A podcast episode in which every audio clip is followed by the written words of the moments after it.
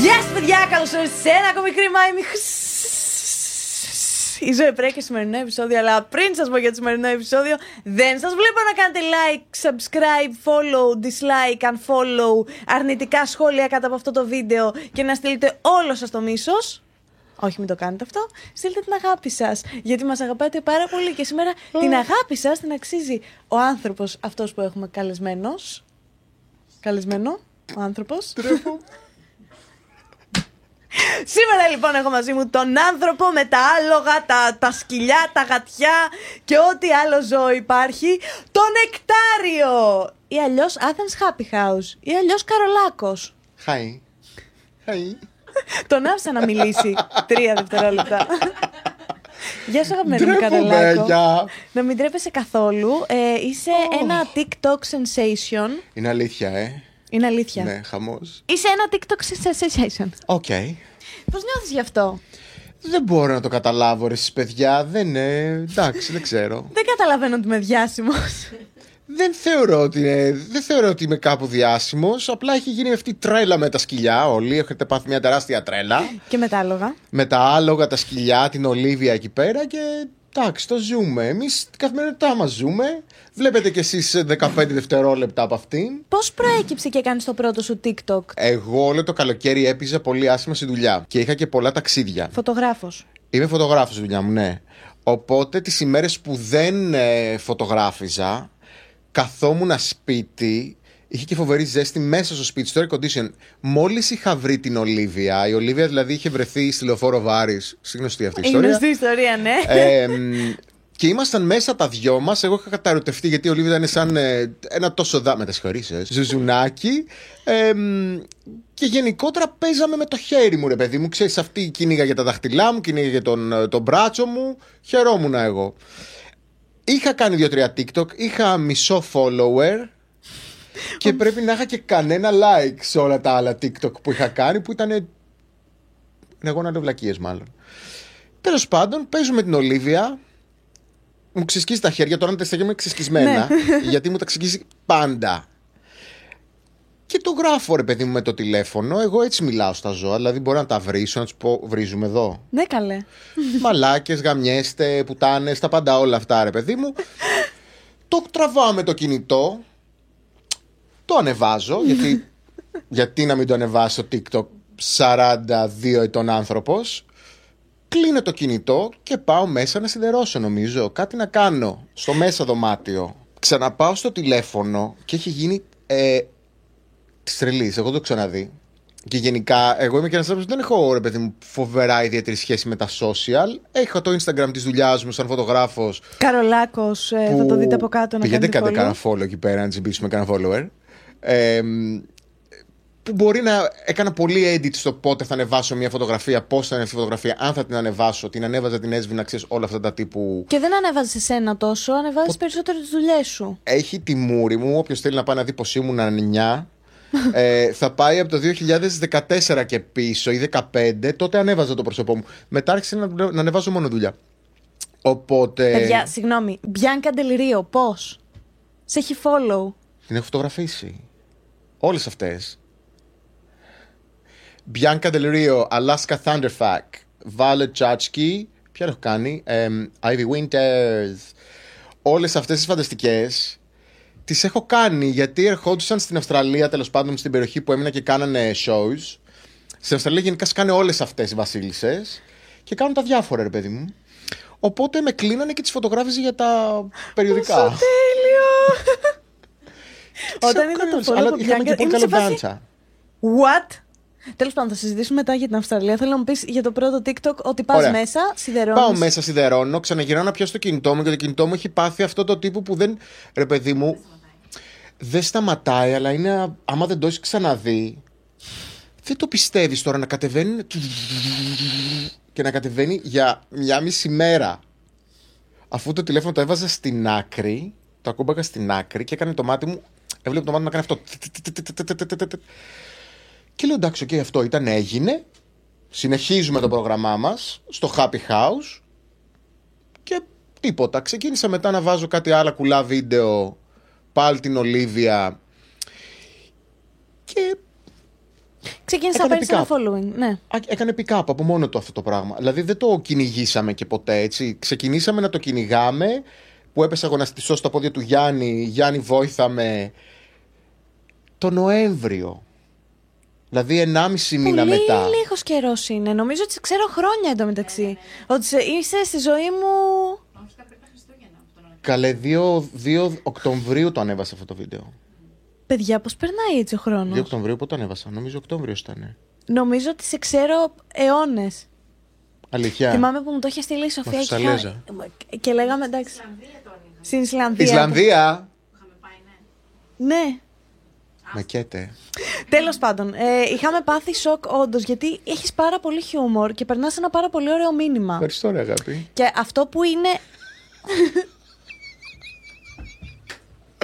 Νιώθω τόσο awkward και άβολα. Θέλω να φύγω τώρα, να ανοίξω την πόρτα και να πέσω με το κεφάλι κάτω. Πες. Ωραία, έλα, πάμε λίγο να μας μιλήσεις για την Αυστραλία. Τι φάση. Στην Αυστραλία, λοιπόν, εγώ στην Αυστραλία πήγα το, κάποια στιγμή το δύο χιλιάδες δεκαπέντε, σηκώθηκα και έβγα από την Ελλάδα ως ερωτικός μετανάστης. Iconic ήταν αυτό. Ε, έτσι... Έτσι όπως πήγα, έτσι, έτσι πήρα τις βαλίτσες μου και γύρισα. Ναι, ακριβώς. Αυτή ήταν η Αυστραλία για μένα. Δια... Μεσολάβησαν εφτά, οκτώ, πόσα χρόνια, πολλά χρόνια. Ε, σε μια υπέροχη σχέση και σε μια υπέροχη ζωή και σε μια υπέροχη κατάσταση σε αυτή την υπέροχη χώρα και απλά τέλειωσε και, ε, ή θα έμενα εκεί και θα ζούσα όλη μου τη ζωή ε, σε έναν υπέροχο τόπο με τους καινούριους μου φίλους ή θα τα παράταγα όλα και θα γύρναγα στους παλιούς μου φίλους που για μένα φίλοι μου είναι η οικογένειά μου και στην οικογένειά μου και αποφάσισα να γυρίσω. Να σου πω κάτι όμως. Ε, καλά, πότε γύρισες? Γύρισα πέρσι έξι Δεκεμβρίου. Έχω ένα χρόνο εδώ. Από πέρσι που έχεις γυρίσει, mm. δεν έχεις δει τι καταστροφές γίνονται σε αυτή τη χώρα. Το μετανιώνεις που γύρισες. Κάθε μέρα και κάθε λεπτό. Ε, αλλά είναι πολλά πια που με κρατάνε στην Ελλάδα. Μου λείπει η Αυστραλία όσο τίποτα. Μου λείπει καταρχάς. Παιδιά, να πούμε λίγο το φοβερό ότι όταν λένε στην Ελλάδα έχει ωραίο φαγητό, στην Ελλάδα δεν έχει ωραίο φαγητό. Αν πας σε μια πολυ, πολιτισμική χώρα, καλά, ναι, σαν την Αυστραλία, μπορείς κάθε μέρα να τρως κάτι άλλο. Οπότε εμένα μου λείπει το Thai, μου, μου λείπει το Vietnamese, μου λείπει το Ινδικό, μου λείπει, δεν ξέρω κι εγώ, Papua New Guinea cuisine, μου, λείπει, μου λείπουν όλα αυτά. Να σου πω, εκεί που μένεις όμως είναι λίγο απόμακρα, οπότε δεν έχει και τίποτα, κάνεις σουβλατζίδικο. Κοροπή. Κοροπή. Δεν νομίζω ότι έχεις σουβλατζίδικο. Α, οκ.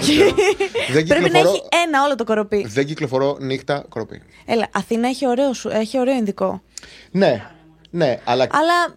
για μένα η Αθήνα από τα Μεσόγεια, ξέρω εγώ, είναι ένα καλό σαράντα πέντε λεπτό. Ναι, ρε γαμό, το πολύ κρίμα είναι αυτό. Οπότε μέχρι να ταΐσω, να ποτίσω, να ξεσκατήσω, να αγκαλιάσω, να φιλήσω. Πάει η μέρα, αν έχω και καμία φωτογράφηση. Τα φιλάς όλα ένα-ένα. Καθημερινά. Σταμάτα, θα πεθάνω. Θέλω πάρα να τα φιλήσω όλα. Όχι, να ξέρεις, εγώ τα βλέπω και ζηλεύω το ότι τα έχεις όλα πάνω σου. Αυτό το πράγμα το ζηλεύω άπειρα. Κάποιοι είναι πάνω μου, κάποιοι δεν πολύ θέλουν. Δηλαδή, παίζει και λίγο Ελμάιρα κάποιες φορές. Θέλω να φιληθούμε. Και είναι σε φάση όχι. Αλλά το ενενήντα τοις εκατό θέλουν να, να φιλιόμαστε συνέχεια. Ναι. Στην Αυστραλία, λοιπόν, έκανες να φανταστώ πολύ καλύτερη για να μου λες ότι φωτογράφησες Bianca Del Rio και όλες αυτές τις drag queens. Ναι. Ε, είχες φτιάξει μια καριέρα. Θα σου πω, είχα, είχα μπει και δούλευα μέσα στο σύστημα κανονικά. Φωτογράφιζα για περιοδικά στην Αυστραλία, για μεγάλες εταιρείες. Ε, φωτογράφιζα αρκετούς καλλιτέχνες. Παράλληλα δούλευα σαν δημιουργικός διευθυντής, creative director, σε διάφορα γραφεία μοντέλων. Και παράλληλα με όλο αυτό αν, αν, αν, έπαιρνα κορίτσια, ανλάμβανα κορίτσια τα οποία ξεκινάγαν την καριέρα τους σαν μοντέλα και τη χτίζαμε μαζί μέχρι που τις έστελνα, ξέρω εγώ, από την Αυστραλία στο Παρίσι. Και την αγαπάω πάρα πολύ τη δουλειά μου και είμαι πολύ περήφανος για τους πελάτες μου στην Ελλάδα, ε, και τους κάνω και με πολύ αγάπη. Δηλαδή από το πιο μικρό project μέχρι το πιο μεγάλο που θα πέσει στα χέρια μου, εγώ θα τη βάλω την ψυχή μου εκεί. Ε, από, το, από ένα free test μέχρι μια πολύ καλοπροηγουμένη δουλειά, τον, την ίδια ένταση ε, προσπάθειας θα δώσω. Ε, είμαι σε μια φάση της ζωής μου που δεν με αφορά τόσο πολύ η όλη αυτή η κατάσταση. Δηλαδή την έχω ζήσει και την έχω ζήσει και πολύ όμορφα και είμαι πολύ περήφανος και πολύ χαρούμενος, αλλά είμαι και πολύ χορτάτος. Οπότε είναι πια η δουλειά μου, την αγαπώ πολύ, ε, αλλά δεν, πώς να σου πω ρε παιδί μου, και αν δεν το έχω δεν με νοιάζει. Δηλαδή και αν δεν, αν δεν μου συμβαίνει θα πάω να δουλέψω, πώς να σου πω, η ζωή σου πλέον... Not sponsored. Η ζωή, Not... σου... No, sorry, no. η ζωή σου πλέον είναι δηλαδή στα ζώα, ας πούμε. Στη Δουλε... φάρμα σου. Δουλεύω σαν φωτογράφος, ξεκολουθώ να κάνω την καριέρα μου. Δεν, δεν κάνω όμως αυτό που λέμε αγώνα δρόμου για τα credits. Γιατί στη δική μας δουλειά συνέχεια πρέπει να κυνηγάς ένα credit, ναι. Και να κυνηγάς το καλύτερο και το καλύτερο και το καλύτερο και το καλύτερο. Είναι ανταγωνιστική δουλειά. Πολύ. Και πρέπει να είσαι και συνέχεια updated και συνέχεια ενημερωμένος. Εγώ, ε, ε, το παράδοξο είναι ότι ε, ενώ μπορεί να είμαι μέχρι εδώ βουτυγμένος στη λάσπη, τα μυστικά του βάλτου, το πρωί που θα ξυπνήσω, και να είμαι με τη γαλότσα μέχρι εδώ, μπορώ σε δέκα λεπτά να πάω να κάνω μπάνιο και να καθίσω να δω τα show, ας πούμε, αυτή τη βδομάδα και να τα παρατηρήσω, να κρατήσω σημειώσεις γιατί χρησιμοποιήθηκε, ξέρω εγώ, αυτό το χρώμα με αυτή την ποιότητα, και να τα αναλύσω όλα αυτά μες στο κεφάλι μου γιατί με βοηθάνε στη δική μου δουλειά. Ποιο κορίτσι άνοιξε όλα τα show, ποια έκλεισε, που ξέρεις, αυτά μας κρατάνε πολύ ενήμερους. Αλλά έχω καταφέρει και το, το έχω μοιράσει. Πώς θα... έχεις πάρα πολλά ζώα να ασχοληθείς, ας πούμε. Πότε βρίσκεις χρόνο για σένα και για τη δουλειά σου μες τη μέρα? Για μένα γιατί δεν εγώ... βρίσκω. Ναι, ωραία. Για μένα δεν βρίσκω, δεν έχω χρόνο. Προσωπικό χρόνο δεν έχω καθόλου. ε, Για τη δουλειά μου βρίσκω χρόνο. Μια μέρα που μπορεί να έχω φωτογράφηση, ας πούμε, θα σηκωθώ στις τέσσερις και μισή πέντε ώρα το πρωί, να τους προετοιμάσω όλους. Ε... Και τι ώρα σταματάει η προετοιμασία, ας πούμε? Βασικά, περιέγραψε μου μία απλή μέρα σου που μέσα σε αυτή έχεις και δουλειά. Συνήθως πηγαίνω στις φωτογραφίσεις, αν δεν είναι κάτι πολύ πρωινό, στις οκτώ και μισή με εννιά. Έτσι, πες εννιά η ώρα μπορεί να έχουμε όρντινο. Αν δεν είναι on location που πρέπει να πάμε πολύ ναι. πρωί. Ε, οπότε θα σηκωθώ στις τέσσερις και μισή πέντε. Θα πιω τον καφέ μου, θα κάνω ε, φροντιστήριο για τη φωτογράφηση. Ένα μισάωρο, ξέρω εγώ, τι έχω να κάνω, να κοιτάξω, να σκρολάρω, να δω το mood board, να τα δω όλα. Ε, και στο καπάκι θα, θα βγω έξω, θα βγούμε όλοι να κάνουμε τα τσίσα μας, τα κακά μας. Ε, θα πάω στη Φρέγια, θα τις ανοίξω να βγει να τρέξει, θα φάνε, θα ξαναμπούνε μέσα. Η Φρέγια θα μείνει έξω, αν έχει καλό καιρό στο κτήμα, ξέρω εγώ, να κάνει τις βόλτες της. Και εγώ θα φύγω να πάω στη δουλειά. Θα τους σκέφτομαι όλη μέρα στη δουλειά, το μυαλό μου θα είναι όχι τι κάνει ο Μπράξεν, όχι τι κάνει ο ένας, όχι τι κάνει ο άλλος, σε τι φάση είναι. Θα τελειώσω, θα πάω σπίτι, θα ξαναβάλω τη γαλότσα, μπότα, κιλότα εδώ πάνω. Μετακούνι γαλότσα. Βέβαια, λανβέν εδώ. Και θα βγω στο κτήμα, θα μπω στη λάσπη και θα αρχίσω να καθαρίζω, να πλένω, να φροντίζω, συνήθως μέχρι τις έντεκα και μισή ώρα τη νύχτα αυτό συμβαίνει. Πού βρίσκεις χρόνο για να μαγειρέψεις, να καθαρίσεις το σπίτι σου, να ασχοληθείς λίγο? Άστο την προσωπική Άκου. ζωή, να βγεις μια βόλτα, ρε δεν παιδί. Δεν βγαίνω, που... τα παιδιά με παρακαλάνε. Δηλαδή, αν ρωτήσεις και τους φίλους μου, λένε έλα πάμε μια βόλτα. Ξέρουν όλοι πια ότι πρέπει να μου το πούνε μια μέρα πριν για να μπορέσω να το βάλω μέσα στο πρόγραμμά μου. Μπορείς να το χωρέσεις όμως κάπως? Ναι, όχι για πολλές ώρες, θα το χωρέσω όμως. Δεν είναι δηλαδή ότι φεύγω και γίνω μεριμνήτης τις ημέρες που δεν έχω φωτογράφηση. Τους βλέπω τους φίλους μου, προσπαθώ. Κάποιες στιγμές τα καταφέρνω, κάποιες όλες, άλλες όχι. Μπορώ να τους πω παιδιά δεν μπορώ σήμερα, δεν γίνεται. Επίσης είναι και όλα τα ζώα εκτός κτήματος που φροντίζω, έτσι, γιατί μπορεί να κάνω τη γύρα με τα μάξι, να ταΐσω και όλους αδέσποτους. Να σε ρωτήσω κάτι, ναι. Πώς προέκυψε η φάση με τη φάρμα? Λοιπόν... γιατί εσύ ήρθες από την Αυστραλία μαζί με τη φιλενάδα μας. Με τη Λιλή, βέβαια. να, να πούμε ότι στην Αυστραλία... Ε, επειδή η Λιλή είχε και αδέλφια. Είχε το Τσούμαν και την Μπέλα. Ναι. Ε, τα οποία είναι παιδιά χωρισμένων γονιών. Και ο Τσούμαν και η Μπέλα έχει μείνει στην Αυστραλία. Ε, και τώρα προσπαθούμε να έρθει και ο Τρούμαν στην Ελλάδα, που είναι ένα ίδιο σκύλι σαν τη Λίλη. Θεότρελο, δεν υπάρχει. Το άτομο είναι. Τρελοκομείο. Ε, προσπαθώ να τον φέρω. Υπάρχουν πολλά διαδικαστικά θέματα που πρέπει να λύσω. Ε, πώς ήρθα λοιπόν, πώς προέκυψε με τη φάρμα? Φεύγοντας εγώ από την Αυστραλία, αυτό ήταν ένα project που ήμουν έτοιμος να το κάνω στην Αυστραλία. Α, οκ, okay, άρα το είχες οργανώσει στο μυαλό σου. Ήταν όλο σχεδιασμένο στο μυαλό μου μέχρι την τελευταία λεπτομέρεια. Λες, στην Αυστραλία θα μάζευες τις αράχνες τις τεράστιες, τα φίδια, τους κροκόδιλους, ναι, και τα καγκουρό. Ναι, ναι, στην Αυστραλία δεν θα γινόταν με αδέσποτα ζώα, γιατί δεν υπάρχουν αδέσποτα ζώα στην Αυστραλία.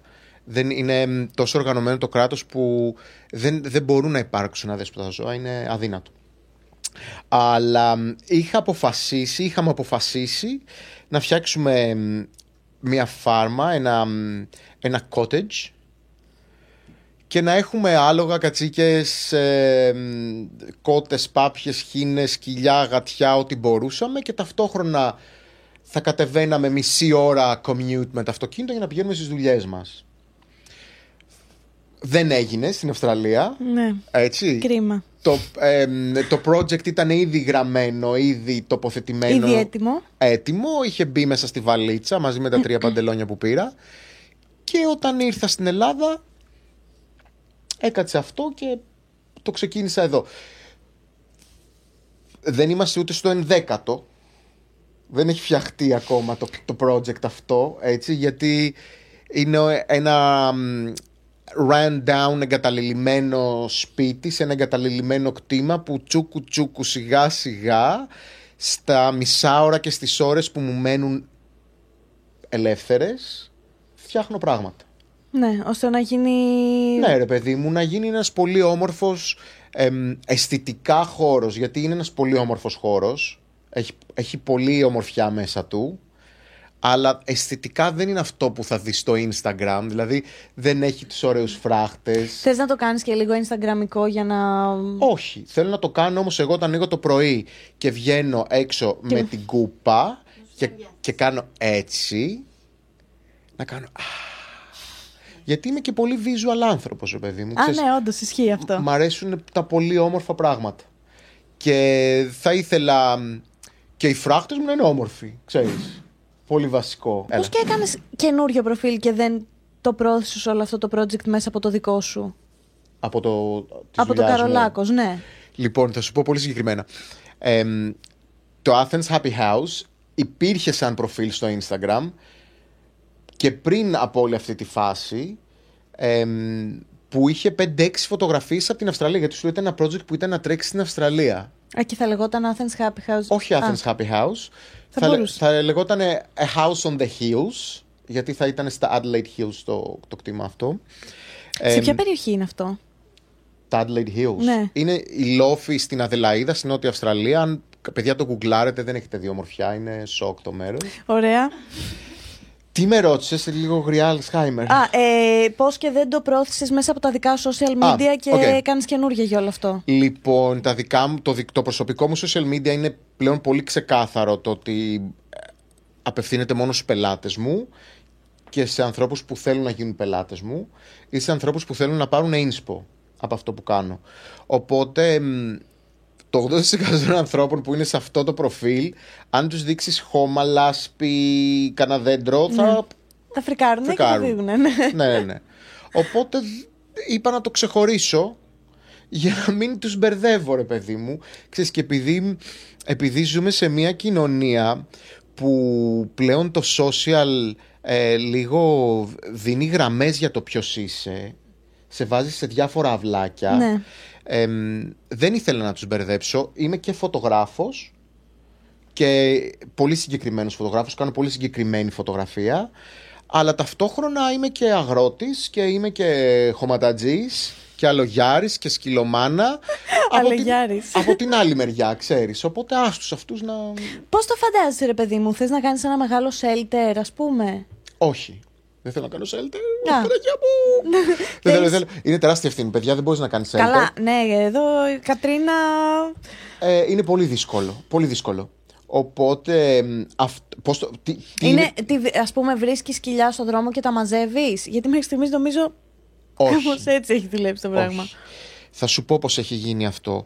Το, υπάρχει μόνο ένα σκυλί που το βρήκα εγώ και το μάζεψα. Τώρα ο Μπέρα, ένας φανταστικός αρκούδος που θα βγει για υιοθεσία.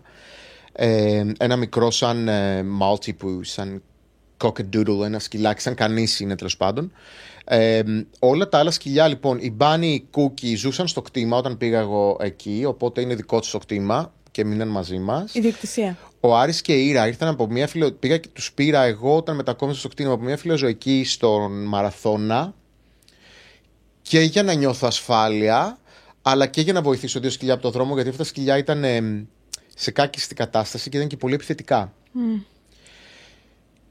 Η Λίλη ήρθε πακετάκι, Βασίλισσα. Πεθάνω με τη Λίλη, αλήθεια σου λέω. Και μετά πιάνουν οι φωτιές. Και όταν έφερε η Κατρίνα τα σκυλιά στο κτήμα, γιατί είχε καεί το καταφύγιο, έπρεπε κάπου να πάει το κορίτσι στα σκυλιά, έτσι. Φεύγοντας στα σκυλιά, της λέω να σου πω τώρα αυτά τα παππούδια, γιατί είναι τέσσερα, τρία παππούδια και η Ήβη. Ε, η Ήβη είναι τρελή, δεν, δεν θα την έπαιρνε άνθρωπος.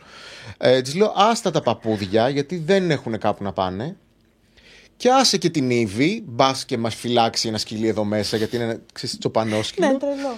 Οπότε, να πως μοίραν τα παππούδια. Μετά στο καπάκι γίνεται η φάση με το Δήμο Ζηρού. Πάω εγώ μια μέρα εκεί, βλέπω ναι. τον Κάρολο έτσι, ναι, βλέπω ναι. την Μπέλα έτσι. Ναι, ρε παιδιά. Λέω καλά, έρχεστε σπίτι εσείς οι δύο. Τους, αλλά δεν θα μείνουν. Αυτοί είναι τώρα, τελειώνει η θεραπεία τους και θα βγουν φωτογραφία, make-up, μαλλί, ποστάρισματάκι, σπιτάκι. Οπότε είναι για να φεύγουν και αυτοί. Δεν θέλω να είναι shelter. Δεν είναι shelter. Είναι, πώς να σου πω ρε παιδί μου, για μένα είναι το ιδανικό μου σπίτι. Οκ, okay, άρα για μένα το σπίτι είναι μου... μια φάρμα με ζώα. Ναι, yeah. ναι. είναι ένα κτήμα εμ, sustain, θέλω να είναι sustainable, eco-friendly. εμ, Κάποια στιγμή θα ήθελα να γίνει out of grid, που σημαίνει εκτός ενε, ενέργειας, ΔΕΗ, ΕΙΔΑΠ και τα σχετικά. Οπότε θα ήθελα να είναι Εγινε. απόλυτα αυτόνομο, ε, να μπορώ να καλλιεργώ το φαγητό μου, το φαγητό που θα τρώω, και να τρώνε και φίλοι μου από αυτό το φαγητό, και να έχω όλα αυτά τα ζώα που μου αρέσει να τα ζουμπάω και να... Δεν είμαι vegan, να σε σώσω. Στο, α, προλα... στο προλάβω. Α, δεν είσαι vegan. Στην προλάβα, στην προλάβα την ερώτηση. Ναι, είναι no πιο head, κάτω. Δεν βέβαια. είμαι vegan. Είμαι vegetarian. Οκ, okay, οπότε ε, vegan όχι όμως. Δεν έχω σκοπό να γίνω ακόμα. Μ' αρέσει έτσι όπως είμαι. ε, Αν είμαι αγόρι κορίτσι, no hate. Να την προλάβουμε και αυτή την ερώτηση. No hate, δεν υπάρχει. Δεν υπάρχει απάντηση σε αυτό, δεν απαντάμε. Είσαι non-binary. ε, Μπορεί να ξυπνήσω ένα πρωί και να αυτοπροσδιοριστώ ως Miss Venezuela, και την άλλη μέρα το πρωί να ξυπνήσω και να αυτοπροσδιοριστώ ως Sylvester Stallone στο Ράμπο, βουτυγμένο στη λάσπη μέχρι εδώ. Οπότε δεν, δεν είμαι τίποτα. Τι ζώδιο είσαι, θα μας πεις εδώ δημόσια, γιατί μας τα πες πριν προσωπικά. Ταύρος, όλα τα πάντα, όλα στον κρυό. Πω πω, τρομακτικό είναι αυτό. Ναι. Το κέρατο μιλάμε. Τα πάντα όλα στον κρυό, σαν τη μάνα μου. Πιστεύεις ότι στο hype σου έχει παίξει σημαντικό ρόλο το χιούμορ σου, ή μόνο το ότι δείχνεις τα ζώα? Δεν μπορώ να το εξηγήσω ρε εσύ. Δε, δεν ξέρω πώς το αντιλαμβάνονται αυτό το χιούμορ. Το, το σίγουρο είναι ότι αν, αντιλαμβάνονται ότι αυτό που κάνω το κάνω για πλάκα, το οποίο είναι θετικό. Δηλαδή όλοι, όλοι συνειδητοποιούν ότι okay, αυτός ο τύπος τις βλακίες που λέει τις λέει για πλάκα. Δεν βρίζει όντως τα ζώα? Όχι ρε εσύ. Δεν έχει υπάρξει σχόλιο που να σου πει ξέρω ναι, εγώ? Ναι, έχει υπάρξει. Αλήθεια? Αλλά στα μ, χίλια σχόλια είναι ένα που θα μου έχει πει καλά δεν τρέπεσαι που βρεις τη γάτα σου? Δηλαδή και εκείνο είτε θα πάω να απαντήσω. Θα απαντήσεις όντως? Ενώ, απαντα, ε, σε όλα τα κουλά απαντάω. Υπάρχει. Δηλαδή είναι, πώς να σου πω, θα μπω και θα απαντήσω. Δεν σου χαλάει λίγο την ενέργεια αυτό ρε παιδί? Καθόλου. Ξέρεις γιατί? Γιατί ε, υπάρχουν χίλια μηνύματα αγάπης πραγματικά και ένα κουλό. Ε, δεν θα κολλήσω στο κουλό. Δηλαδή εντάξει, θα τα ακούσω, θα γελάσω. Ε, να φάω φόλα εγώ και τα σκυλιά μου. Οκ, okay, έλα να μας στηρίξει, εντάξει. Πώς ε, περίμενες ποτέ ότι θα έχεις τόση αγάπη από τον κόσμο? Όχι. Πώς το διαχειρίζεσαι αυτό? Δεν το διαχειρίζομαι, δεν μπορώ να διαχειριστώ. Μπορώ να βάλω τα κλάματα, δηλαδή να το σκεφτώ, να κάθομαι σπίτι και να μπήξω τα κλάματα πολύ δυνατά. Δεν, δεν υπάρχει, παιδιά, δεν υπάρχει να σου, να σου στέλνει άλλος μήνυμα και να σου λέει σ' αγαπάω και να μην το ξέρεις. Και σ' αγαπάω, είσαι φοβερός και σ' αγαπάω και να σου βάζει καρδούλες και να. Ρε παιδί μου, το παίρνεις, το εκλαμβάνεις.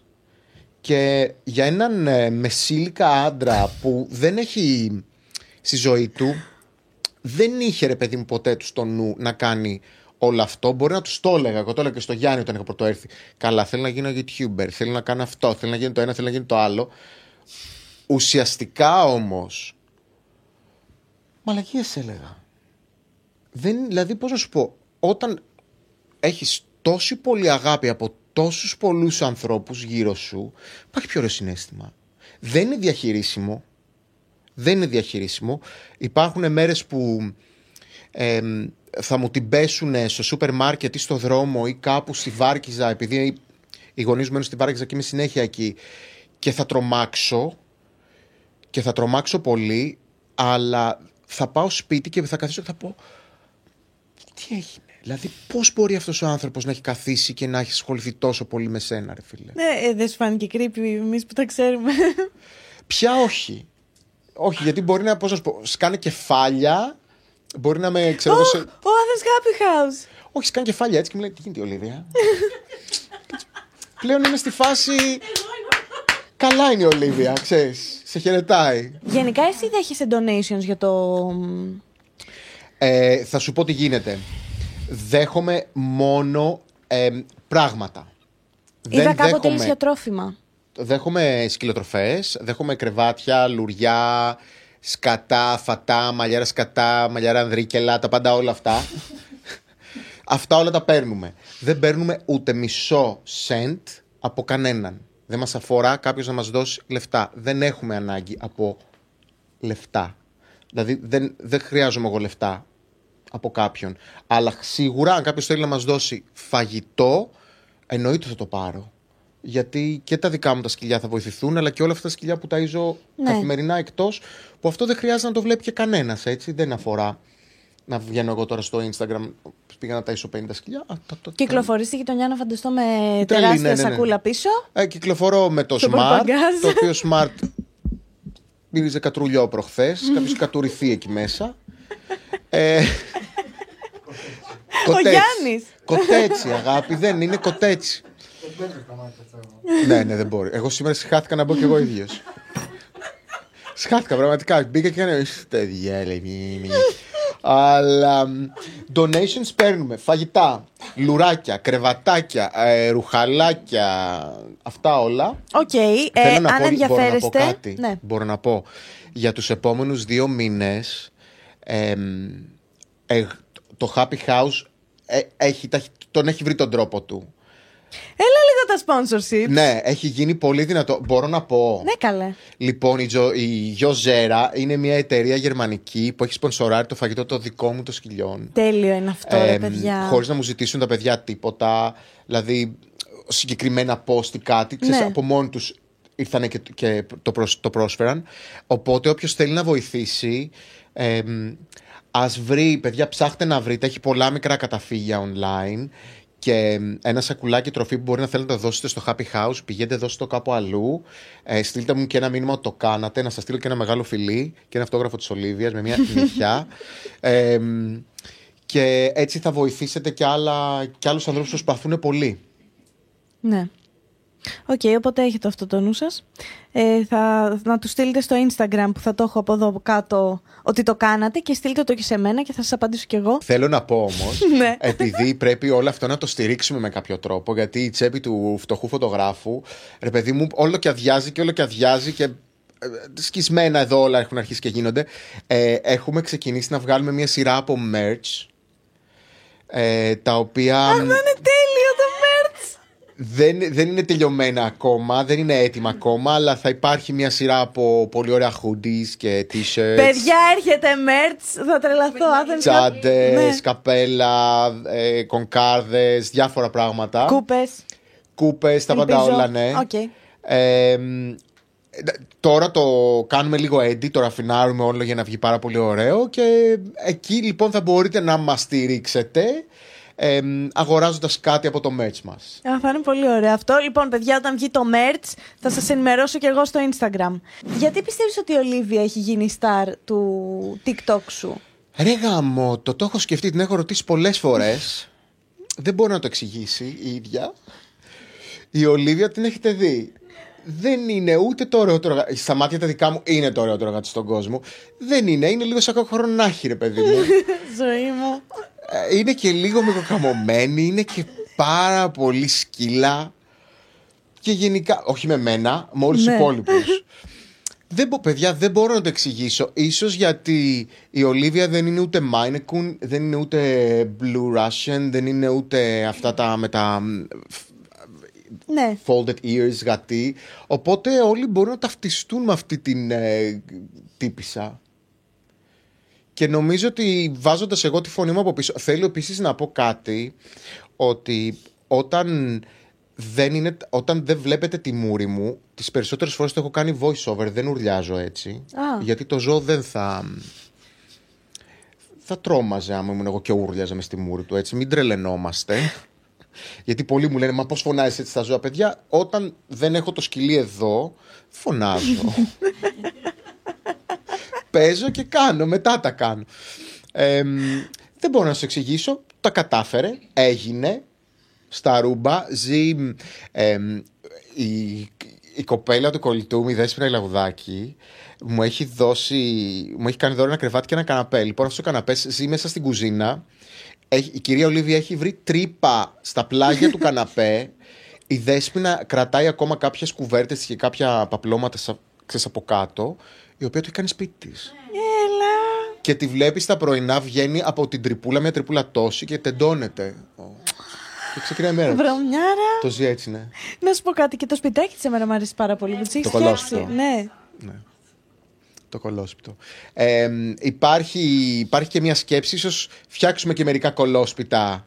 Να κάνουμε κάποια giveaway. Giveaway. Πω, πω, θα ήταν τέλειο αυτό. Ε, οπότε. Χωράει, έχω σε, σε κολόσπιτο. Να μου κάνετε και εμένα. Μπορώ να σου φτιάξω ένα. Μπαίνει σε κολόσπιτα.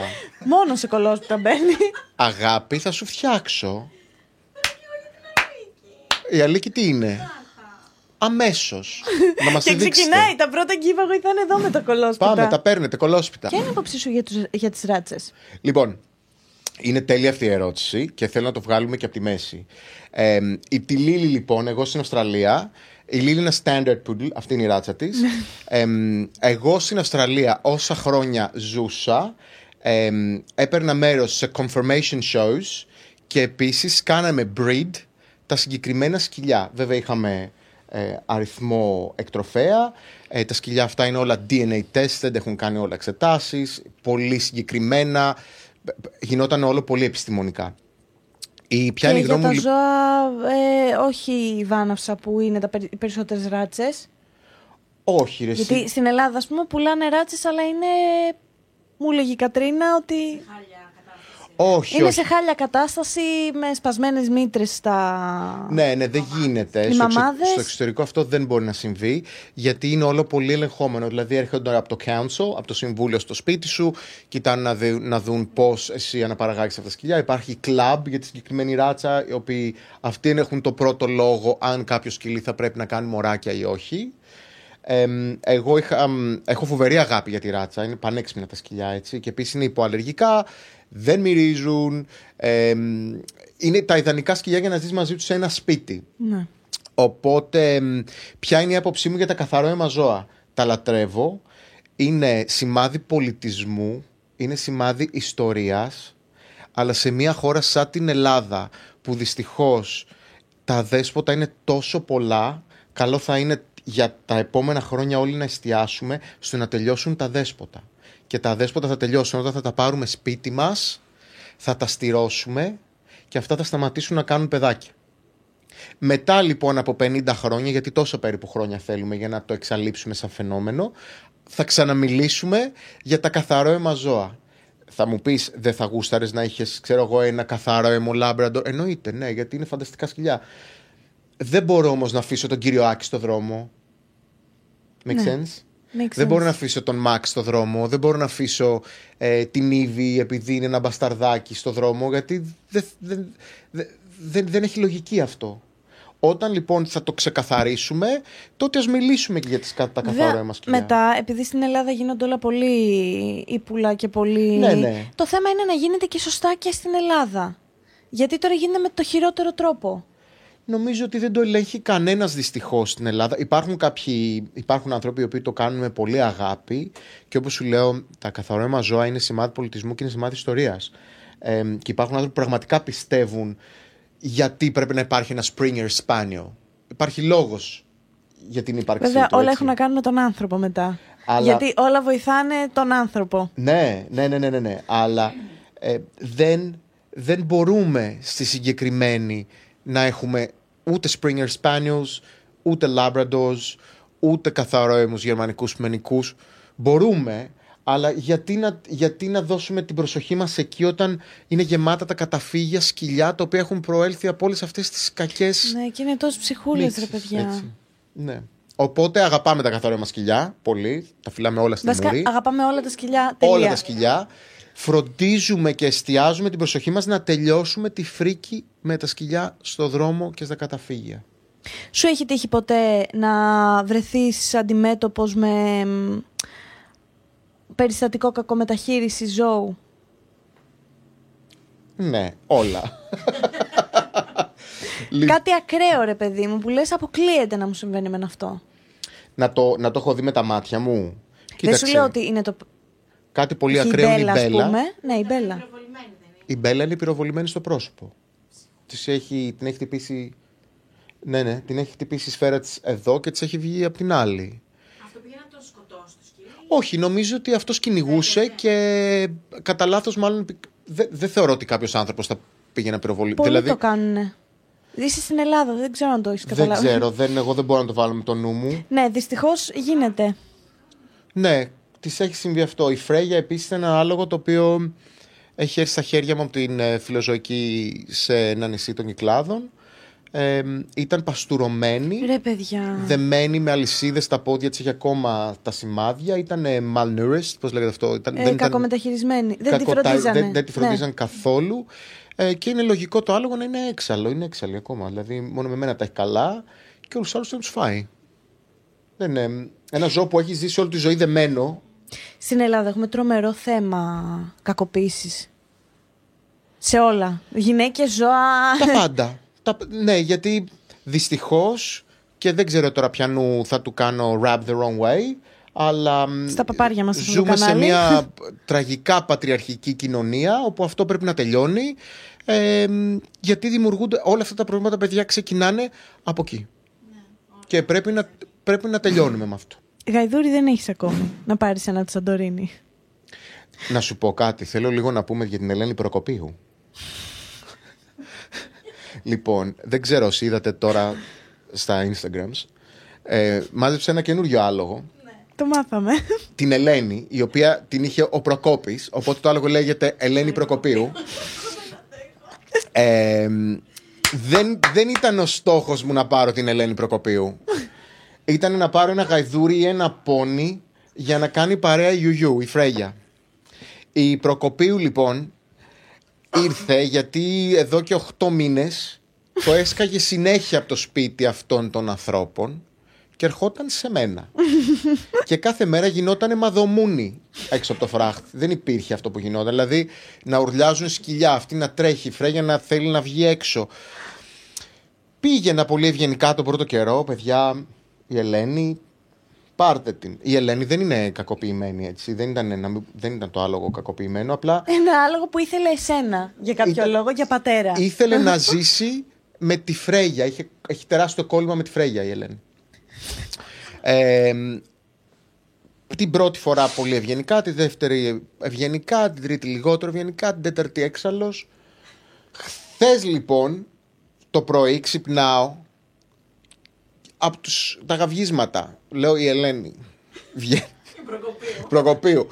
δεν, δεν ήξερα επίθετο ακόμα εκείνη την ώρα, το απόγευμα αυτό, αυτόν που την έχει. Ε, βγαίνω έξω, τη βλέπω, της λέω τι θέλεις, βγαίνω, την ταΐζω τέλος πάντων. Φεύγω, γυρνάω το απόγευμα και την ξαναβρίσκω, παιδιά, έξω από το φράχτη. Και βγαίνω έξαλλος, τη βουτάω, γιατί είχε και ένα σκηνή που της, το σέρνει μια ζωή μαζί της, με κάτι χαϊμαλιά εκεί, έτσι, χάλια, καρνάβαλος την είχανε. Τη βουτάω και το κόβω. Δεν αντέχω, αλήθεια σου λέω. Και το κόβω για το σπίτι του κυρίου εκεί πέρα. Πάρε το άλογό σου, ανδροπέου. Και όπως παίρνω στροφή, εμφανίζεται ο κύριος με το εγγόνι του και πριν τους χέσω, μου λέει «Πάρτιν! Μας έχεις σπάσει τα νεύρα! Δεν τη θέλουμε άλλο!» ε, Έλα, δεν γίνεται να το λες αυτό. Ε, ναι, εντάξει. Τέλος πάντων. Δεν, θα, δεν ξέρουμε αν η Ελένη θα μείνει μαζί μας. Έτσι, δεν... Δεν ξέρουμε αν θα μείνει μαζί μας. Ένα άλογο είναι ένα τεράστιο έξοδο. Ε, Δεν μπορώ να το φανταστώ. Τι μπορεί να θέλει ένα τεράστιο, άλλο. Τεράστιο. Και επίσης θα θέλει να περιποιήσει τα νύχια της, τα δόντια της είναι σε άθλια κατάσταση. Ε, είναι πολύ μεγάλο έξοδο, ρε παιδί μου. Οπότε πρέπει τώρα λίγο να κάνω τα μπατζετάκια μου, να το ναι. μπατζετάρω όλο. Να δούμε και πώς θα πάει με τα σκυλιά. Και για λίγο καιρό μπορεί και να μείνει. Μπορεί ξαφνικά να δείτε και ένα post που να λέει «Γεια σου Ελένη, χάρηκα». Και η Ελένη να έχει πάει να μείνει σε κάποιο άλλο το κτήμα που θα έχουμε βρει το σωστό σπίτι. Θα ήταν να πάρω γαϊδούρι, τέλος πάντων, για να γυρίσουμε εκεί, ή πόνι. Μέχρι εκεί το, το αντέχει η τσέπη. Τη γαϊδάρα αυτή την τεράστια που μαζεύτηκε, την Ελένη, το, το μαμούθ. Δεν ήμουν προετοιμασμένος, συνέβη. Ναι. Τι προσόντα θεωρείς ότι πρέπει να έχει κάποιος για να υιοθετήσει ένα ζώο? Τι προσόντα πρέπει να έχει κάποιος να υιοθετήσει ένα ζώο? Πρέπει καταρχάς να είναι πολύ υπεύθυνος. Πρέπει να είναι πολύ συνειδητοποιημένος. Όταν παίρνουμε ένα ζώο, εμ, δεν παίρνουμε ένα ζώο και το καλοκαίρι που θα πάμε διακοπές θα το αφήσουμε. Δεν παίρνουμε ένα ζώο που αν αρχίσει κάνει τσιτωτικά του μέσα θα το αφήσουμε. Πρέπει πριν αποφασίσουμε, πριν, πριν έρθει η μέρα μου να πούμε «Λοιπόν, είμαι έτοιμη, παίρνω το ζώο». Πριν φτάσουμε εκεί, έχουμε καθίσει και έχουμε μελετήσει τα πάντα. Όλες, ό, ό, όλες τις εκδοχές μιας μη σωστής συμβίωσης τον πρώτο καιρό, γιατί είναι δύσκολα τα ζώα, δεν είναι εύκολα. Ειδικά ένα ζώο που είναι ιδρυματοποιημένο, ένα ζώο που είναι κακοποιημένο, ένα ζώο που έχει ζήσει όλη τη ζωή του σε ένα πουρνάρι από κάτω. Δεν είναι εύκολο. Δεν είναι η Λίλη. Κυρία, είναι ένα ζώο δύσκολο. Θα στα κάνει μέσα, θα σου φάει τους καναπέδες, θα στα κάνει όλα λίμπα. Το, το θέμα είναι ότι. Πρέπει να έχεις πολύ αγάπη, βασικά. Πρέπει. Η, η αγάπη, εγώ τι έχω καταλάβει, η αγάπη χτίζεται. Δηλαδή δεν παίρνουμε ένα ζώο και την πρώτη μέρα που το παίρνουμε το όχι, αγαπάμε. Εγώ το αγαπάω ε, τρία δευτερόλεπτα αφού το αγγίξω. Ναι, ρε παιδί μου, το αντιλαμβάνομαι, αλλά αυτή τη βαθιά αγάπη που μπορεί ναι, να έχω ναι, εγώ ναι, για ναι. τη Λίλη. Αυτό πούμε. Που το κοιτάς στα μάτια και λιώνεις και λες είσαι η έρωτας της ζωής μου. Παίρνει καιρό, παιδιά, δεν, είναι, δεν έρχεται από τη. Εγώ, εγώ προσωπικά. Εσύ, ναι, εντάξει, παίρνει λίγο καιρό. Μου παίρνει καιρό. Την πρώτη έτσι. Εβδομάδα είναι το δεύτερο μήνα. Ας πούμε. Ναι, ναι, ναι. ναι. Έρχεται, έρχεται στο δίμηνο όλο ναι. αυτό το πράγμα, η τρέλα. Ε, για να μην τρομάξουμε όμως κανέναν, δεν είναι και αρκατόρθωτο να έχεις ένα σκυλί μια γάτα. Είναι εύκολο. Αρκεί εσύ να βάλεις τον εγωισμό σου λίγο στην άκρη και να πεις ότι είμαι έτοιμος. Να βγάζω τρεις βόλτες την ημέρα ναι. ή στις διακοπές, αν δεν μπορώ να το πάρω μαζί μου, να το αφήσω σε κάποιον άνθρωπο να ναι. το φροντίσει ναι. και να δώσω τα λεφτά. Να έχεις το budget, να το ναι. κάνεις. Ε, αν δεν θες να το αποχωριστείς, να, να, να, να, να, να συμβιβαστείς ναι. για τον προορισμό και το, το κατάλημα, έτσι. Ε, Δεν είναι ακατόρθωτο, δεν είναι δύσκολο, δηλαδή άνθρωποι που, που έχουν όλες αυτές τις αμφιβολίες, καλό είναι να ρωτάνε ανθρώπους που έχουν ζώα, να τους τα κάνουν λίγο πιο εύκολα όλα. Ναι. Και επίσης, επειδή μου την κάνουν αυτή την ερώτηση συνέχεια και είναι μια ερώτηση που εμένα με σκοτώνει, πώς διαχειρίζομαι την απώλεια. Mm, ναι. Και θα ήθελα να το θίξουμε λίγο, ναι, γιατί ναι, είναι ναι. πολλά παιδιά που το ακούνε. Λοιπόν, παιδιά, η απώλεια δεν διαχειρίζεται. Όταν ένα ζώο φεύγει, ένα ζώο φεύγει και εσύ πρέπει να βρεις τρόπους όλο αυτό να το διαχειριστείς, γιατί σου αλλάζει και σένα τη ρουτίνα σου, σου βγάζει έξω από την καθημερινότητά σου, σου λείπει το ζώο. Για να το πούμε πιο ποιητικά, ε, τα ζώα λοιπόν όταν, όταν φύγουν έχουν φροντίσει, επειδή εγώ θεωρώ ότι είναι ανώτερα όντα από μας, έχουν φροντίσει λοιπόν η απώλειά τους με τον καιρό να γίνει γλυκιά ανάμνηση. Δεν είναι το ίδιο όταν θα χάσουμε έναν άνθρωπο που μια ζωή θα θρηνούμε, γιατί πάντα θρηνούμε έναν άνθρωπο. Τα ζώα λοιπόν με τον καιρό ναι τα θρηνούμε, ναι μας λείπουν, αλλά περνώντας ο καιρός δημιουργείται μια φοβερά γλυκιά ανάμνηση. Δηλαδή εγώ έχω χάσει στη ζωή μου δύο σκυλιά και δύο γάτες και τους σκέφτομαι πια και γελάω, γιατί θυμάμαι τι νούμερα ήταν. Μου λείπουν, αλλά τους σκέφτομαι με, τα, με το πιο ωραίο συνέστημα. Δεν θα τους σκεφτώ πως θα σκεφτώ τη γιαγιά μου και θα μπορεί να μπήξω τα κλάματα, ας πούμε, επειδή μου λείπει η γιαγιά μου και είμαι σαράντα δύο χρονών, δεν είναι πολύ λογικό. Αλλά, ξέρεις, είναι διαχειρίσιμο. Μη φοβάστε, παιδιά, μη φοβάστε να υιοθετήσετε ζώα. Και στην τελική όλο αυτό που νιώθεις όσο είσαι μαζί με το ζώο, το υπερκαλύπτει το θρήνο. Εννοείται. Γιατί έχεις, δίνεις τόση αγάπη, παίρνεις τόση αγάπη ε, ανιδιοτελή. Δεν περιμένει από σένα κάτι το ζώο, εκτός από το να το ταΐσεις για να το ξεσκατήσεις. Και δι- πρέπει, όταν συνειδητοποιείς ότι δίνεις και ανεδιοτελή αγάπη. Ναι, μα δεν παιδιά, δεν υπάρχει χειρό συνέστημα να νιώσεις ότι. Πώς να σου πω, ρε παιδί μου, είναι το νιώθεις με τη μαμά σου, τον μπαμπά σου, τη σχέση σου πριν. πριν επέλθει η φρίκη. ε, και με τους κολλητούς σου φίλους. Δηλαδή, δεν υπάρχει πιο ωραίο συνέστημα να νιώσεις ότι έναν άνθρωπο τον αγαπάς χωρίς λόγο, ρε παιδί. Είναι η οικογένειά σου, ρε. Είναι η οικογένειά σου που επέλεξες κιόλας. Εννοείται. Εκτός αν σου βρεθεί στη μέση του δρόμου. Που και, και πάλι. πάλι. Πάλι το έχεις επιλέξει, γιατί έχεις επιλέξει να σταματήσεις. Ναι. Έτσι, είναι πολύ βασικό να επιλέγουμε πότε θα σταματήσουμε και πότε όχι σε, όλ, σε όλες τις εκφάνσεις της ζωής μας. Καλά να σου πω, το Χωσέ το βρήκα τύπου, ήταν τόσος μαζί με την αδερφή του που ήταν και αυτή τόση. Σοκ. Και ήταν στη μέση του δρόμου, στη μέση, και τα έβλεπα να τρέχουν αμέριπνα χωρίς... Ζωάρα, Χωσέ. Ζωάρα, ούτε ναι. ενός μήνα δεν oh. ήτανε. ε, Ψωρίαση από πάνω μέχρι κάτω, Λυκούλης μιλάμε, μου. Κατακόκκινο το δέρμα του, τόσο, πω, μέσα στη μέση πω. του δρόμου. Τα άρπαξα και μετά δεν μπόρεσα. Γιατί τα φρόντιζα και τα δύο μέχρι να τα δώσω, δεν μπορούσα να τα δώσω. Αν δεν είναι είχα δύσκολο. τάξει το ένα σκυλί, θα, θα είχα δύο τώρα. Θα είχες δύο. Γιατί την είχα τάξει, μόλις τη βρήκαμε, μου είπανε τι θέλω. Ναι, ναι, ναι, ναι. Το Χωσέ τον κράταγα για να τον έδινα μετά, αλλά δεν άντεξα. Είναι δύσκολο ρε, εσύ να τα δώσεις. Δεν μπορείς, ρε παιδιά. Ε, δημι... Σου δημιουργείται μια τέτοια. Ένας τέτοιος δεσμός που δεν. Mm. Το έχω πάθει με τον Γιώργο και τον Μπράξτεν. Ενώ ήταν η... Braxton. Braxton, ποιον λένε. Και σου βγήκε το Braxton. Είσαι έτοιμη να τα ακούσεις? Ναι. Λοιπόν, πώς τη λέγανε αυτή? Στην Αυστραλία λοιπόν υπήρχε μια κυρία που τη λέγανε Θεοδοσία, Ελληνίδα. Από αυτές τις Ελληνίδες που έχουν πάει στην Αυστραλία πριν πενήντα χρόνια και δεν μάθανε ποτέ αγγλικά. Α, οκ, okay, κλασικά.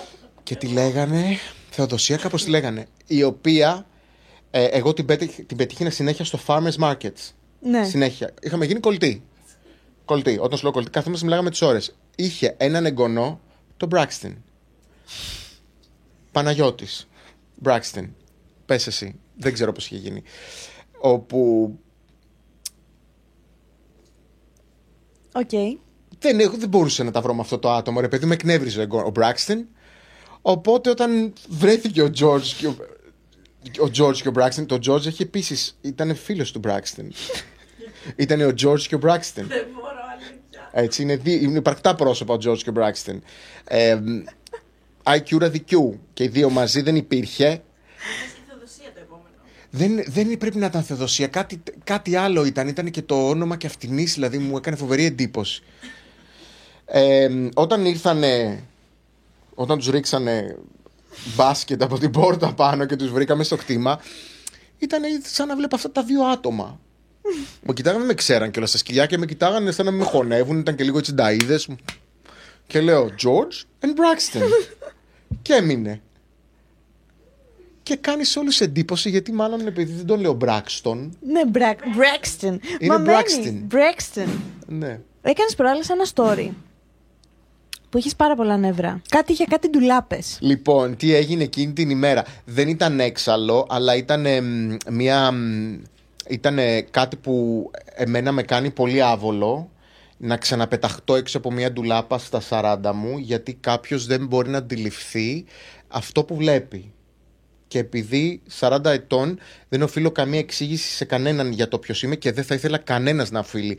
Ζούμε σε μια κοινωνία πια που δεν χρωστάει κανείς εξήγηση σε κανέναν. Ούτε για το τι είναι, ούτε για το πώς είναι, ούτε για το τι τρώει, ούτε για σε ποιο Θεό πιστεύει, ούτε στο τι ψηφίζει, σε τίποτα. Είναι προσωπικά μας όλα αυτά και είναι ok. Όλα αυτά είναι ok, είναι τέλεια ok. Οπότε επειδή όλο αυτό είχε πάρει μια πολύ μεγάλη ε, έκθεση προς τα έξω, Ε, άρχισα να δέχομαι ε, στενό μαρκάρισμα στα social media γκομενικό και εγώ ένιωθα πολύ άβολα για, με όλο αυτό, γιατί δεν, ε, δεν θέλω να... Τα social media δεν είναι για μένα ένα, μια γκομενική πλατφόρμα, δεν είναι το Tinder. Ήταν μου. Μέσα σε ερωτήσεις αν στην πέφτουνε στη social media. Δεν είναι το Grindr μου, δεν είναι τίποτα από όλα αυτά, έτσι. Οπότε... Για να το λήξω, γιατί έπρεπε να το λήξω εκείνη την ώρα, πετάχτηκα έξω από την ντουλάπα. Και... Σου την πέφτανε κοπέλες, θες να μου πεις? Τα πάντα. Όλοι. Κοπέλες. Δεν... Αλλά δεν είναι... Κοπε... δεν είναι αν μου την πέφτανε κοπέλες ή αγόρια. Μα όλοι οι περσόνα είναι πάρα πολύ σεξι. Θα σου πω. Ε, Ευχαριστώ καταρχήν.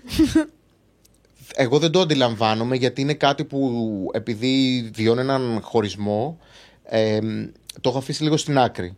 Οπότε δεν είναι κάτι που εγώ το αντιλαμβάνομαι σαν Νεκτάριος και δεν με αφορά στην προκειμένη φάση, αλλά με φέρνει σε πολύ δύσκολη θέση να πρέπει να το εξηγήσω σε κάποιον άνθρωπο, και επίσης με φέρνει σε χειρότερη θέση όταν αυτός ο άνθρωπος δεν το κλάβεις καλά. Ναι. Γιατί καμιά φορά βλέπουμε κάποιον και νομίζω... Αγάπη, να μας διέλυξε στο στούντιο. ε, Γι' αυτό δεν σε αφήνει να αγγίξεις τίποτα. Κλώτσα τα Γιάννη. Ε, μπορεί να βλέπουμε κάποιον, και νομίζω συμβαίνει και σε εσάς, και νιώθουν τόσο πολύ οικία. Οικία. Ε, μα εδώ ήρθες και ήμουν σε φάση... Ε, το ξέρω χρόνια. Και αν εγώ σου πω ότι σε ευχαριστώ πάρα πολύ, αλλά δεν θέλω να βγούμε ή δεν θέλω θα να το βρεθούμε... Α, οκ, okay, ναι, είσαι σνόμπ, είσαι ντίβα, είσαι θα, τέτοιο. Θα σε βρίσουνε, ρε παιδί ναι. μου. Κακό είναι αυτό. Οπότε έπρεπε να γίνει, πολύ άβολα έπρεπε να γίνει, γιατί δεν είχα κάποιο λόγο να το κάνω, αλλά εκείνη την ημέρα πια το κακό είχε παραγίνει ε, και κόπηκε και μαχαίρι. Και το ζω, γιατί ο τύπος από το TikTok και ο τύπος από το Instagram, αυτό το βλαμένο εδώ, δεν έχει αυτό που βγαίνει παρά έξω, δεν έχει τίποτα ε, ερωτικό. Δεν είναι ερωτικό αυτό το πράγμα, δεν είναι εγκομενικό, δεν είναι, είναι όλο μια μπουρδά, και είναι όλο ένα ε, ζωοφιλικό αστείο. Αν δηλαδή από αυτό που βλέπουμε ένας άνθρωπος τσιμπήσει μια γάτα από το δρόμο, ένα σκυλί ε, βοηθήσει ένα ζωάκι, ένα πατημένο περιστέρι, εγώ είμαι χαρούμενος. Δεν είμαι χαρούμενος να μου στείλει κανένας ή καμία μήνυμα να πάμε για καφέ. Δεν θέλω. Αυτό. Βιώνω ένα χωρισμό, πενθώ. Σε δύο-τρία χρόνια ξαναστείλτε μου.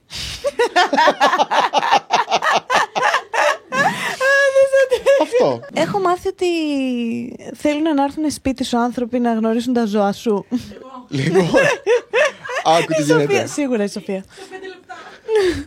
Ε, στο σπίτι μου, ρε παιδί μου, και εσύ, αν ένας άνθρωπος δεν τον ξέρεις. Είσαι καλά, κρίση πανικού. Και σου έλεγε, ε, μπορώ να έρθω στο σπίτι σου σήμερα να πιούμε καφέ. Αγάπη, όχι, δεν μπορείς να έρθω στο σπίτι μου. Μου κάνει καφέ, δεν, ε, δεν σε ξέρω.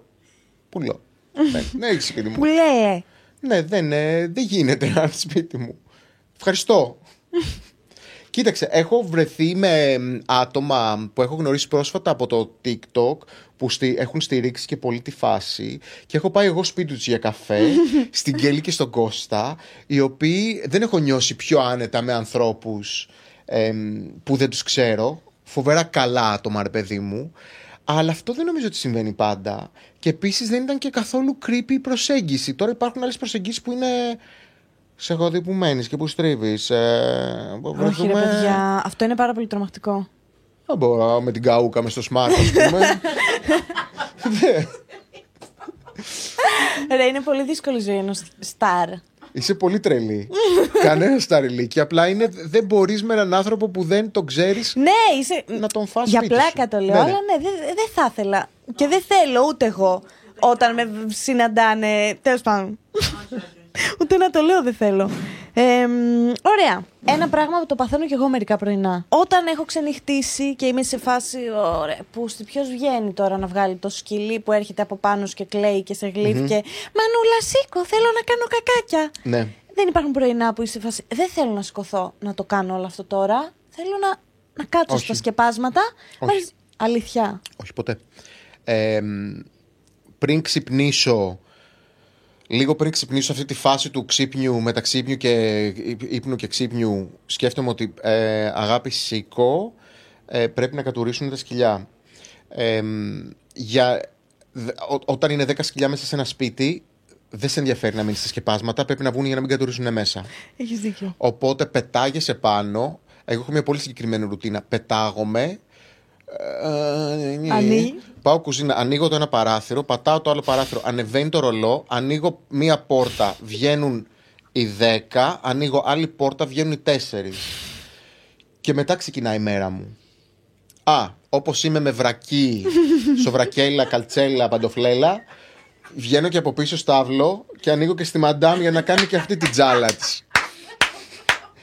Και υπάρχουν και μέρες που μπορεί να κρυώνω πολύ. έτσι, να πεθαίνω, δηλαδή να, να βρίζω τον εαυτό μου, είσαι γελίος τώρα που είσαι σε αυτή την κατάσταση, αλλά θα το κάνω, δεν μπορεί η κοπέλα να έχει βγει ο ήλιος και ας μην έχει βγει ο ήλιος και να κατουργέται μέσα. Έλα ζωή μου, ναι. Ψυχούλες μου, γιατί δεν... σε φαντάζομαι με το βρακί του Walter White, το άσπρο. Όχι, όχι, έχω φοβερά βρακιά. Εντάξει, εγώ το κάνω.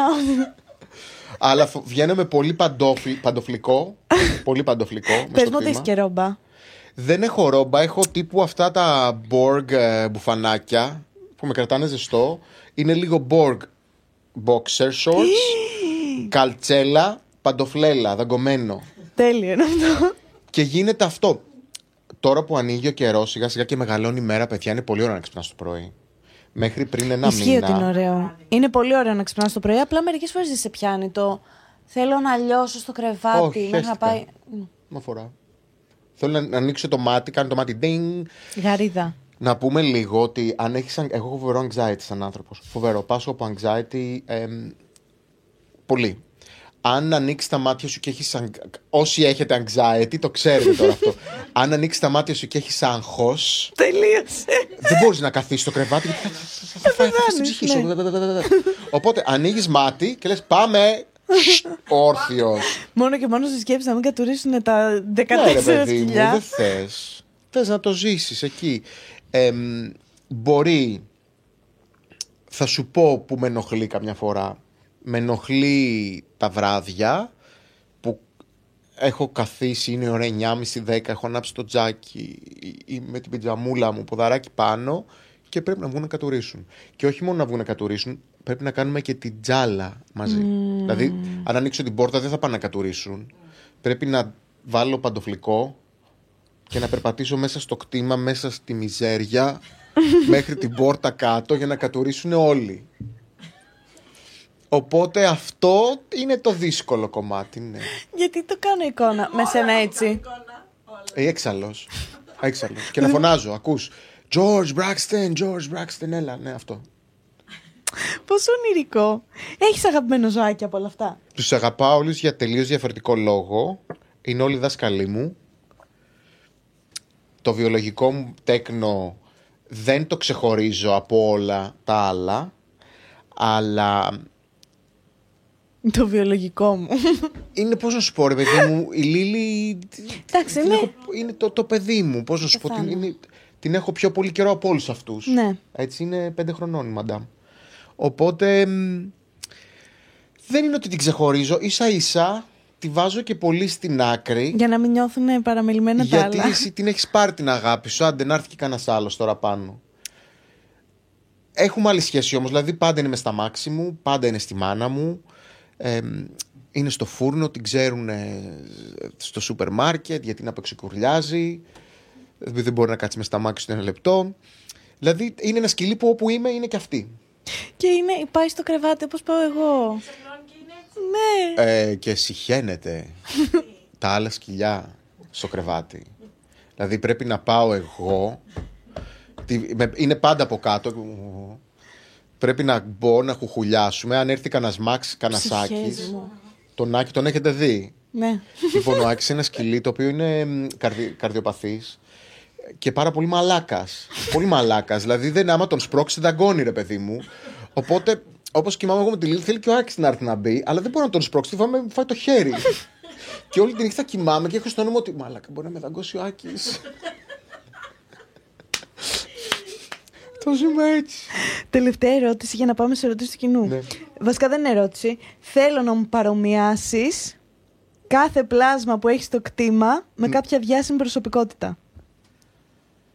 Δύσκολο. Oh, περίμενε. Όσα μπορείς, ρε παιδί μου, εντάξει, γιατί είναι και πολλά. Ε, Έλληνες ή ξένους. Οποιονδήποτε. Οποιονδήποτε. Λοιπόν, ε, ο Μαξ είναι ο Νταν Ντεβίτο. Τέρμα. Είναι ο Νταν Ντεβίτο. Ο κύριος Σάκης, θυμάστε ένα, τον Τζαγανέα. Είμαστε και κάποιες ηλικίες, παιδιά. Ο Τζαγανέας, λοιπόν, με πιάσει τρέλα. Ο Τζαγανέας είναι, έχεις δει αυτή την ταινία με τη Βουγιούκλο, που είναι μαθήτρια και υπάρχει ένας που λέει, Θεμιστοκλέους, βεβαίως, βεβαίως, ένας τύπου γυμνασιάρχης. Αυτό είναι ο κύριος Σάκης. Μπορεί να, πώς το λέγανε έναν άλλον ηθοποιό, με κάτι γυαλάκια. Τσαγανέας. Αυτό είναι και... δεν μοιάζει. Πες. Που είναι λίγο έτσι κομιλφό και λίγο βασίλισσα. Ποιος άλλος? Η βασίλισσα Ελισάβετ. Η Λίλη δεν ξέρω μωρέ. Είναι κάτι μεταξύ Κέιτ Μίντελτον. Αλλά ταυτόχρονα είναι και Τίνα Τάρνερ. Είναι πολλά. Έχει δηλαδή πολλές εκφάνσεις η προσωπικότητά της. Γιατί είναι, ενώ είναι του σαλονιού, είναι και του αλονιού. Η Φρέγια είναι σίγουρα κάποια αθλήτρια. Θα μπορούσε να είναι κάποια φοβερή αθλήτρια, ξέρω εγώ, του τέννις. Μαρία Σάκαρη θα μπορούσαμε να πούμε. Δεν το έχω σκεφτεί για όλους. Ο Τζορτζ και ο Μπράξτον, τι είναι αυτά τα γόρια ο τώρα. Ο Πανηλήθιος. Είναι ο Ηλίθιος και ο Πανηλήθιος. Ναι, αυτό. Αυτά. Ωραία. Λοιπόν, πάμε σε ερωτήσεις του κοινού. Ναι. Μπορώ να πάρω τη Λίλη στο σπίτι μου? Όχι. Αυτή την ερώτηση την έκανε η Black Velour που είναι εδώ στο χώρο. Πόσα χρήματα χρειάζεσαι το μήνα για μία μουλάρα? Για τη Φραγιά. Ναι. Ε, αρκετά, παιδιά, παίζεται. Ε, έχει να κάνει με το... το φαγητό της είναι standard. Αλλά άλλες φορές χρειάζεται να έρθει ο υπίατρος, μπορεί να χρειάζεται να έρθει ο οδοντίατρος, μπορεί να χρειάζεται να έρθει ο κύριος που τους φροντίζει τα νύχια. ε, ο Black Velour των αλόγων. Οπότε είναι, παίζεται το ποσό. Συγκεκριμένα, τι να σου πω τώρα, από τριακόσια ευρώ και εκεί περίπου. Πω πω, είναι πάνω. Πολλά ρε παιδιά. Πώς νιώθεις που έχεις τόσα ζώα? Νιώθω πολύ ωραία. Εχθές το βράδυ φρίκαρα, για να μιλήσουμε και ειλικρινά, ε, που ήρθε το άλογο στο σπίτι το καινούριο. Ε, νιώθω φοβερή ευθύνη ε, και ναι, νιώθω πολύ ωραία, αλλά είναι στιγμές που νιώθω και φοβερή ευθύνη και νιώθω ότι πιζορίζομαι πολύ. Το καταπολεμώ όμως μες τη μέρα μου, δηλαδή με μια αγκαλιά, με ένα τρεξιματάκι, με ένα χοροπηδητό, με κάτι εκεί, το ξεχνάω και πάμε, δίνουμε. Σε νευριάζουν ποτέ? Δεν με νευριάζουν, δεν τους μαλώνω ποτέ. Δηλαδή και κάτι κακό να κάνουν, θα το δω, θα ξενερώσω με τη ζωή μου και θα συνεχίσω το πρόγραμμά μου. ε, I get really frustrated though. Χθες το βράδυ τι να σου πω ρε παιδί μου, είχα σφουγγαρίσει στο σαλόνι ας πούμε. Όχι, με όχι, όχι, όχι. Δέκα φορές το περνάω mm. με τη χλωρίνη. Και αποφασίζει να βγει έξω η Μπέλα, να πάει να πατήσει σε όλες τις λάσπες του κτήματος. oh, Και να έρθει και να πατήσει σε όλη που έπρεπε να ξανασφουγγαρίσω. Εκεί κάνεις ένα ρε πούστη. Και πας παίρνεις φουγγαρίστρα και ξαναδίνεις πρόγραμμα. Αλλά δεν τους νευριάζω. Τι να τις πω, γιατί είμαι ωρήμα λεξμένη, πάτε στα χώματα, δεν καταλάβει. Πώς γίνεται να τα έχεις εκπαιδεύσει τόσο καλά όλα στα σκυλιά? Δεν τα έχω εκπαιδεύσει στα σκυλιά μου, δεν έχω καμία ιδιαίτερη εκπαίδευση, δεν ξέρω ούτε να κάθονται. Ωραία. Ε, αλλά συνυπάρχουν πολύ αρμονικά. Σε εισαγωγικά. Έχουν τσακωθεί κιόλας. Πρόσφατα έγινε ένας, ένας καυγάς, δεν είχε ξαναγίνει, που ήταν πολύ σοκαριστικός. Ε, νομίζω ότι έχουμε θέσει, τους, ε, έχουμε θέσει τα ωριά μας μέσα στην αγέλη. Ε, υπάρχει το α αρσενικό και το α θηλυκό και μετά υπάρχει και το β θηλυκό που προσπαθεί να ρίξει το α θηλυκό. Η ε, Ολίβια είναι το β θηλυκό? Όχι, είναι α αρσενικό και θηλυκό είναι ο Άρης και η Ήρα και μετά από πίσω έρχεται ακριβώς η Ήβη η οποία προσπαθεί να... πάρει τη θέση της Ήρας. Οπότε έχουμε αρκετές ε, διαμάχες. Είχαμε μία, έναν άγριο καυγά επειδή πήρα εγώ την προσοχή μου από τα σκυλιά για ένα λεπτό ε, και δεν είναι ότι επειδή πήρα την προσοχή μου, είναι επειδή αφέθηκα για ένα λεπτό μέσα στην, εκτός αγέλης. Εγώ λειτουργώ μαζί με τα σκυλιά μου σαν αγέλη. Δηλαδή είναι όλοι αυτοί και εγώ εξωτερικός συνεργάτης, αλλά σαν. Εμ... Κόβεις τιμολόγιο. Counselor. Δηλαδή είμαι ο counselor. Λοιπόν, αγάπη, εσύ όχι αυτό, εσύ όχι αυτό. Τα λέμε χωρίς να τα συζητάμε. Είναι λίγο με τα μάτια, είναι λίγο γλώσσα του σώματος. Αλλά επειδή για ένα λεπτό εγώ ήμουν αφημένος σε μια άλλη κατάσταση, ε, τα σκυλιά τσακώθηκαν. Δεν είναι όλα ρόδινα. Δεν τρώμε όλοι μαζί από το ίδιο πιάτο. Αλλού θα φάει ο Άρης και η Ήρα, αλλού θα φάει η Ήβη. Γιατί υπάρχει, υπάρχει ο... η αντιζηλία. Υ, υπάρχει η ιεραρχία. Πόσο αλλά... περίεργο αυτό, δεν το είχα σκεφτεί ότι παίζει. Τεράστια ιεραρχία. Τελευταίος και κατεδρομένος ο Μπράξτον. Τελευταίος και κατεδρομένος, δεν πάει πιο, δηλαδή πλέμπα, τίποτα, κόνομος, κάτω. Δεν τον θέλει άνθρωπος. Ε, αλλά γι' αυτό και είναι τόσο αγαπημένος μου, επειδή όλοι του τη λένε. Δεν τους έχω εκπαιδεύσει, αλλά τους έχω δώσει να καταλάβουν τα όρια μας ολονών, που αρχίζουν και που τελειώνουν. Οπότε καταλαβαίνόμαστε. Ωραία, λοιπόν, παιδιά, αυτό ήταν το κρίμα. Εύχομαι να σας άρεσε. Εύχομαι να πέρασεις καλά. Πέρασα πολύ καλά. Ανυπομονώ να ήρθω στο κτήμα σου, να μπω σας μέσα. Περιμένω. Να δω τον Braxton και τον George και, και την Ολίβια. Χρωμόρουχα, δεν ερχόμαστε κυρίες. Αυτό, κοίτα τη Σοφία λιγάκι. Σοφία αγάπη, γκαλότσα. Γκαλότσα, you know well.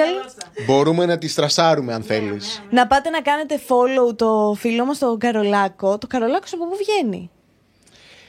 Ε, μεγάλη ιστορία. Εντάξει, τέλος πάντων.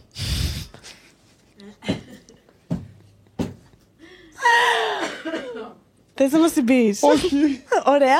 Ε, το φίλο μας λοιπόν το Νεκτάριο, παρακαλώ κύριε Νεκτάριε, αυτά να αφήσετε κάτω στα comments ένα emoji σκύλο. Για βάλτε τα χιλιάδες emojis. Αν έχετε φτάσει μέχρι εδώ. Γατιά. Ναι, βάλτε σκυλιά, γατιά, άλογα, άλογα, περιστέρια, κουνάβια, ό,τι ζώο υπάρχει. Αυτά. Πες κάτι άκυρο για να κλείσουμε. Γιώργος, Γιώργος, Γιώργος, Γιώργος. Γιώργος, Γιώργος.